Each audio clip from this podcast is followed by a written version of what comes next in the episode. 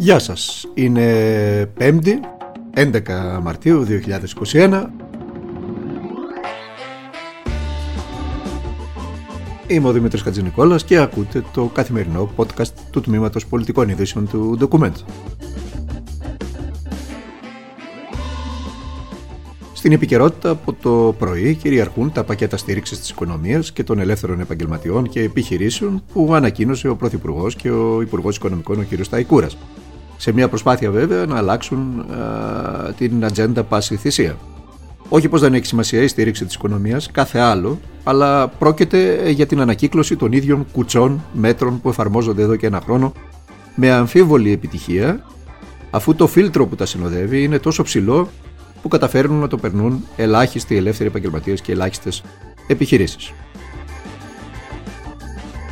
Και ακόμα και αν το περάσουν, διαπιστώνουν ότι τα χρήματα τα οποία δίνονται είναι κατώτερα ε, της χασούρα της οποίας έχουν οι άνθρωποι αυτοί από το παρατεταμένο lockdown και τα περιοριστικά μέτρα. Πάμε όμως στα μείζωνα δεν ξεθύμαναν τα μείζωνα, όσο και αν θέλουν να τα εμφανίζουν ε, ότι έχουν περάσει και ότι τα έχουμε αφήσει πίσω μας οι κυβερνώντες. Τώρα που σήκησαν οι κρότου λάμψεις, να πούμε μερικές αλήθειες. Αλήθεια πρώτη. Ουδής μπορεί να ξισώνει την κρατική ένστολη βία με τη βία περιθωριακών ομάδων, είτε αυτές αυτοπροσδιορίζονται ως αντιξουσιαστές, είτε ως χούλικαν ε, διαφόρων ποδοσφαιρικών ομάδων. Αυτονόητο δεν χρειάζεται να πούμε κάτι παραπάνω. Αλήθεια δεύτερη. Ο κόσμος είναι πολύ κουρασμένος. Και προ-πανδημίας ήταν. Δεν μπήκε στην COVID εποχή χαλαρός και ανέμελος. Μπήκε με τρία μνημόνια στο κεφάλι και εκατοντάδες προαπαιτούμενα. Μπήκε με ανεργία κοντά στο 20% και στους νέους πάνω από 30%. Μπήκε με μισθούς 800 ευρώ στο μέσο όρο τους και άλλες παρόμοιες ομορφιές που τις πλασάρανε οι ομιλούσες γραβάτες ως καθρεφτάκια για την ανάπτυξη η οποία φυσικά δεν ήρθε ποτέ. Ακόμη την περιμένουμε. Αλήθεια τρίτη. Αυτονόητο κι αυτό. Αλήθεια τρίτη. Ο κ. Μητσοτάκης είναι ο πρώτος πρωθυπουργός που έχει χωρίσει τους Έλληνες σε ομάδες, οι δικοί μας και οι δικοί τους. Δικοί μας οι ειδικοί φρουροί, δικοί τους οι ηθοποιοί. Δικοί μας η εκάλη και το ψυχικό, δικό τους το περιστέρι και η κυψέλη. Δικοί μας οι CEO, οι δημοσιογράφοι και οι πανελιτζούδε, δικοί τους οι ψυκτικοί, οι γιατροί και οι νοσηλευτές. Και φυσικά πράττει αναλόγως. Το χρήμα ρέει άφθονος στα μέσα μαζικής ενημέρωσης, αλλά με το σταγονόμετρο στα νοσοκομεία. Η CEO των επιχειρήσεων και των μεγάλων ΔΕΚΟ, των κρατικών ΔΕΚΟ και της ΕΡΤ διπλασίασαν τις αποδοχές τους και το ύψος των απευθείας αναθέσεων διπλασιάστηκε και αυτό. Ενώ ο κατώτατος μισθός πήγε στα 5,80 από τα 6,50. Οι μάσκες αγοράζονται από τους κρατικούς φορείς 3 και 4 φορές πάνω από την αξία που πουλούνται στην αγορά αλλά τα τεστ δεν μπαίνουν στα ταμεία να κάνει ο κόσμος που δεν έχει χρήματα. Ωραία πράγματα δηλαδή. Αρμονικά φτιαγμένα. Αλλά δείχνουν και κάτι. Με απλά ελληνικά, ο Κυριάκος Μητσοτάκης κερδίζει το χρυσό βατόμουρο του διχασμού. Και το πιο ανησυχητικό απ' όλα, έδιωξε από δίπλα του, από το Μαξίμου, κάθε έναν που είχε την πολιτική εμπειρία να το συμβουλέψει στα δύσκολα και είχε και τα κότσια να το κάνει. Άφησε στο πλάι του ανιψιούς, σόγια, φερέλπιδες νεαρούς πολιτικούς, δημοσιογράφους που τα τούρ σε κόμματα θα τα ζήλευε και η Τούι σε μια λογική ότι εδώ κυβερνάει η οικογένεια με μακρά παράδοση στο διχασμό, να το πούμε και αυτό, να μην το κρύψουμε. Όσο για την αντιπολίτευση και συγκεκριμένα για το ΣΥΡΙΖΑ, βρίσκεται για μία ακόμα φορά σε θέση άμυνας να αποδείξει ότι δεν είναι ελέφαντας και δεν έχει την προβοσκίδα που επιμένουν να του φορέσουν οι ελίτ του χρήματος που διαφεντεύουν τα κανάλια. Δύσκολο έργο, αφού εκεί σητίζεται δημοσκοπικά η περίφημη μάζα του 15% της απροσδιόριστη ψήφου που κρίνει και τα αποτελέσματα στι εκλογέ.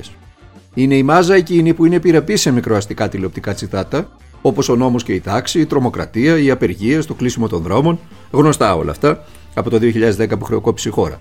Όχι πως τα παραπάνω δεν είναι σημαντικά θέματα και επηρεάζουν την καθημερινότητά μας, αλλά το πώς τα μεταχειρίζεσαι έχει σημασία. Όταν μεταχειρίζεσαι, για παράδειγμα, για να έχεις διαρκώς τον πολιτικό σου αντίπαλο, δηλαδή την αριστερά, μην κρυβόμαστε, από κάτω, αντί να τα επιλύεις, αυτό είναι σοβαρό πρόβλημα.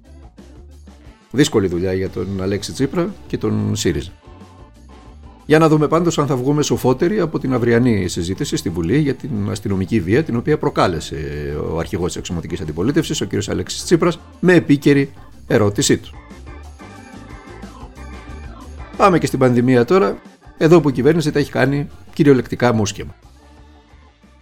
Είναι θέμα το πώς ε, σε βάζει κάποιος σε μια διαδικασία και να είναι προβλέψιμη. Δηλαδή, ε, εάν ξέρει κάποιος ότι για 1,5 μήνα θα είναι κλειστά αυτά τα, τα χαρακτηριστικά της κοινωνίας, προσαρμόζει τη ζωή του και λέει ότι τον επόμενο 1,5 μήνα κάνω αυτό. Μα ήταν. Ε, ξέρω. Ήταν. Είναι, δεν ήταν, διότι ήταν ανοίγουμε λίγο, κλείνουμε λίγο, ανοίγουμε λίγο, θα δούμε. Ε, κάναμε το lockdown αυτό σε δύο εβδομάδες θα το εκτιμήσουμε. Αυτό γενικά δεν δουλεύει καλά. Και άμα δείτε τις βορειοευρωπαϊκές χώρες που εφαρμόσαν και αυτές lockdown, όχι τόσο αυστηρό τυπικά, αλλά στην ουσία ήταν αυστηρό για τα δεδομένα. Είχαν καλύτερα αποτελέσματα; Ναι, είχαν καλύτερα αποτελέσματα, αλλά δεν το άνοιξαν, δεν το έκαναν για τρεις εβδομάδες και βλέπουμε. Αυτός ήταν ο καθηγητής γενετικής στο Πανεπιστήμιο της Γενέβης, ο κ. Δερμιτζάκης, ο οποίος είπε γιατί απέτυχαν στη χώρα τα lockdown. Γιατί απλά τα εργαλειοποιήσαμε και αυτά. Τα φέραμε στα πολιτικά μας μέτρα, όπως κάνουμε με τα πάντα στην Ελλάδα. Σύμφωνα πάντως με τον καθηγητή μικροβιολογίας και μέλος της Επιτροπής των Ειδικών, τον κ. Αθανάσιο Τσακρή, ο οποίος μίλησε στο Sky, διανύουμε αυτή την περίοδο, αυτή τη στιγμή, αυτές τις μέρες, την κορύφωση του τρίτου κύματος. Στο οποίο επικρατεί φυσικά η Βρετανική μετάλλαξη και αν επιβεβαιωθούν τα επιδημιολογικά μοντέλα, από την επόμενη εβδομάδα αναμένουμε κάμψη των κρουσμάτων.